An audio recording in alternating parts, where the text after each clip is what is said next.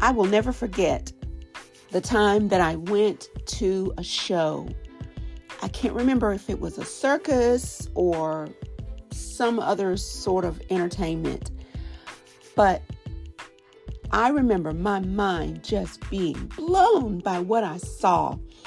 There was this woman and this man and they were they were dancing you know and doing their little fancy dance and the woman had on this gorgeous dress. I think it had like sequins and glittery stuff on it. It was absolutely stunning. And then suddenly the man waved his hand. And she was wearing a totally different outfit. I mean absolutely totally different.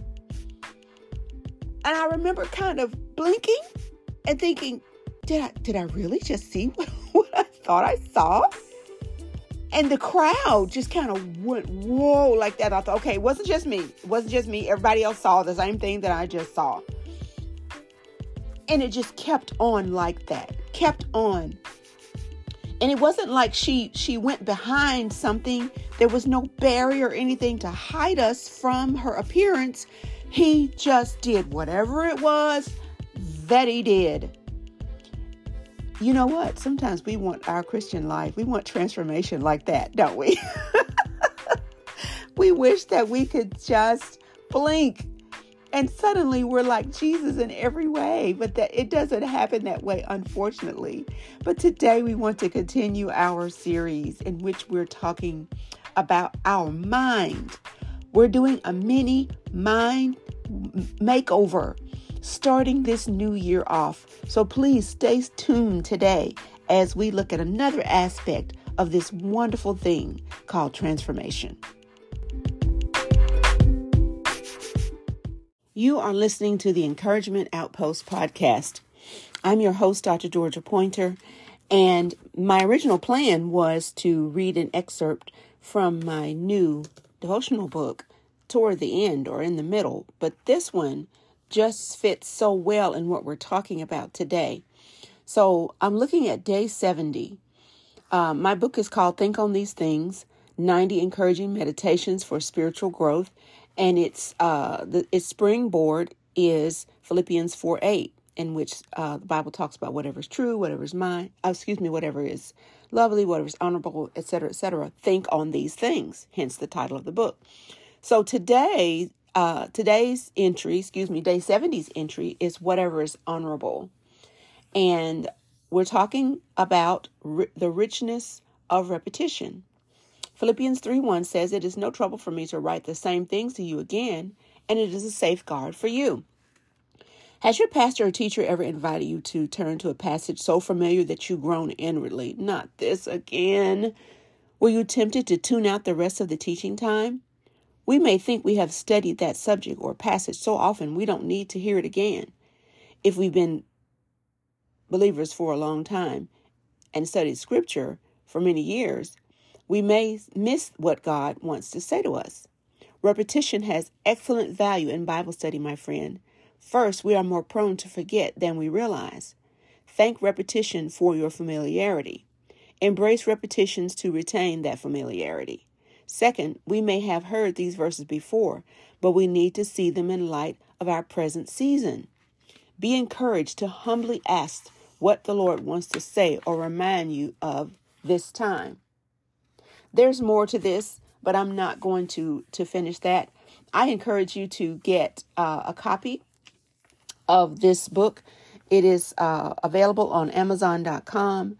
You can type in my name, Dr. Georgia Pointer, or think on these things.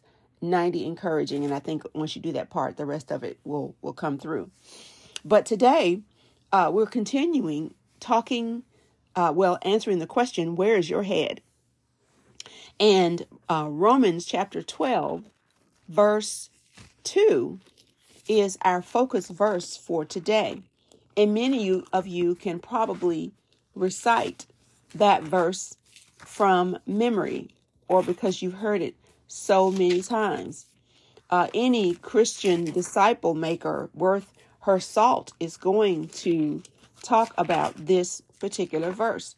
And so, Romans chapter 12, verse 2 says, And do not be conformed to this world, but be transformed by the renewing of your mind. There's more to the verse, but this is the part we want to focus on. And so I want to kind of break this verse down today, or at least this this section down. Um, I guess grammatically is the right way to say it. Do you remember when you were in high school or maybe uh, middle school or or or or junior high, what they used to call it, and they talked about tense, person, number, mood, and voice. So I kind of want to take that little bit of an approach today as we look at this verse. Uh, the first thing is that it says to be transformed.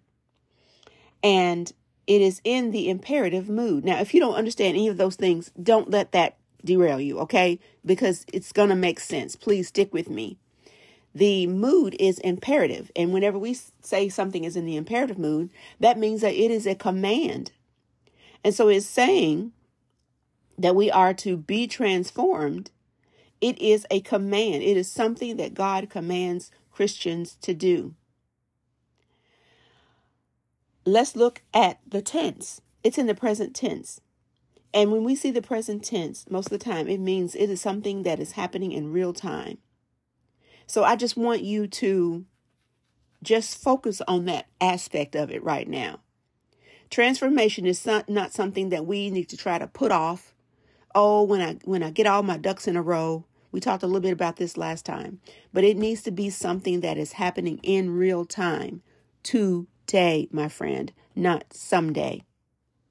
And then also notice that it says that we are to be transformed, not that we are to transform. It's in the passive voice. Allowing God or positioning yourself to receive transformation is what we're talking about here. You can't transform yourself. Transformation or being transformed is like a shower. You get under the water and let the water do its work. You don't clean yourself, you let the water do it. Do what you cannot do. So you position yourself, you position yourself in front of the word in daily Bible reading, under the teaching of scripture at church each week, through Christian music. But these are things that happen intentionally. Yield daily to what is on the Spirit's agenda for you, and you, my friend, will be transformed. This verse goes on to tell us how the transformation happens by the renewing of your mind. This is a renovation, my friend. Have you ever had a house renovated all in one day? Most of the time, no. Have you ever lost weight or reached your goal weight all in one day? No. We need to recognize that renewing our mind is something that takes place over time, but it is something that's worked on a day at a time, if that makes any sense. So, friend, I want you to be patient with yourself but also not make excuses for yourself. If you want to change your life, you must change your thinking. And actually, you must allow God to change your thinking. We cannot expect to get overseas to China without ever flying or getting on some sort of a vehicle that's going to get us there. And so we must allow our minds to be placed in the vehicle and allow the Holy Spirit to do the driving. I don't know about you, but sometimes I get a glimpse of myself and I think, Lord, there is so much work to be done in so many areas. And it just becomes overwhelming. Have you ever felt that way? But, friend, let me encourage you. God knew what a major project He was undertaking the day He saved you. But I also will say that if there has not ever been any transformation that has happened in your life, you're the same in every area of your life as you were the day you were saved two, three, 20, 30 years ago. May I humbly but very passionately say that you can't renew something if it hasn't been made new in the first place. So, could it be that you do not know Jesus? And if you don't know him, that can be fixed today, my friend. All you need to do is to come to God in full agreement with what he says about your sinfulness. And in humility, acknowledge to the point of putting legs to it your need to surrender. It is it is coming to God and saying, "Lord, you have said that Jesus Christ is the only way for me to be saved, and I am in full agreement with that, and I am surrendering myself to what he did on the cross for my salvation because your word says you you have not offered a plan B. There is no other option. I can't work my way. I can't earn my way. I can't give my way. I can't serve my way into heaven. I must receive my way into heaven. And so, as your word says in in um, John 1:12, as many as received him, to them he gave the right to become the children of God. You can say, Lord, I'm I'm surrendering, I'm receiving right now. And then, my friend, buckle up. Because when the Holy Spirit of God moves in, it's going to be an adventure. It's going to be an adventure. You will be amazed at the things that God does in you and to you and through you. Again, it's not an overnight thing.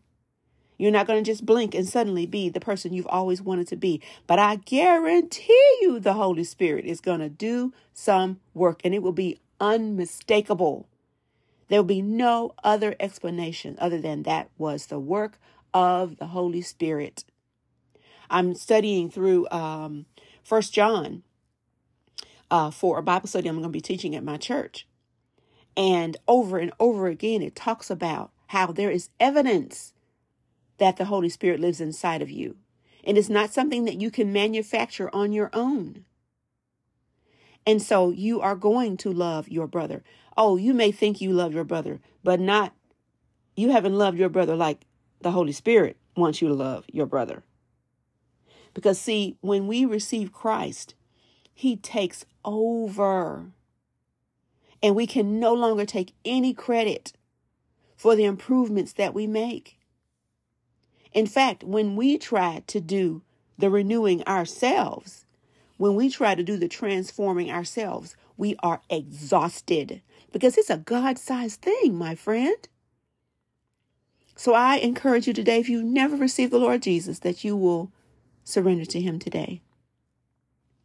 May I pray for you? Heavenly Father, I I pray now for the person who is under the sound of my voice right now. Thank you so much for loving them. Thank you for loving us. And I pray, first of all, for the person who has never received Jesus before and they're ready to do it now. May they pray with me in agreement. Dear Jesus, I know that I am a sinner.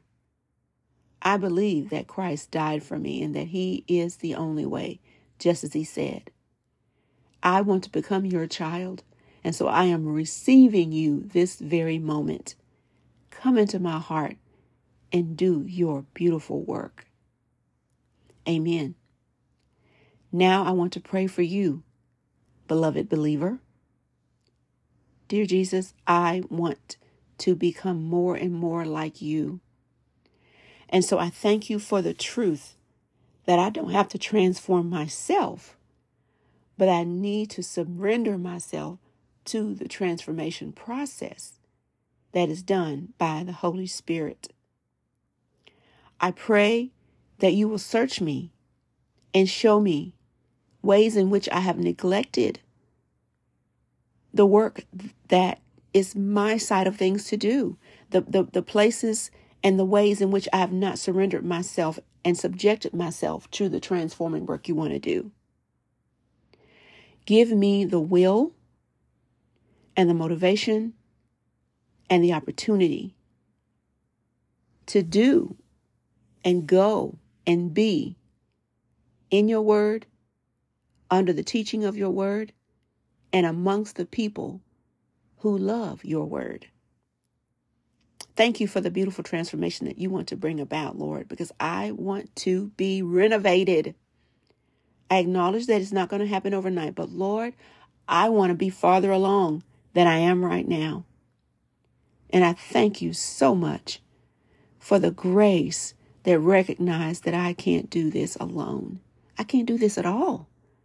But I thank you for the gift of your Holy Spirit who will do the beautiful work that I so yearn for you to do in me. Thank you. Amen. If you've been encouraged by today's episode, I encourage you to pass it on and share it with someone else. Thank you so much for your time and attention, my friends, and be blessed on this day.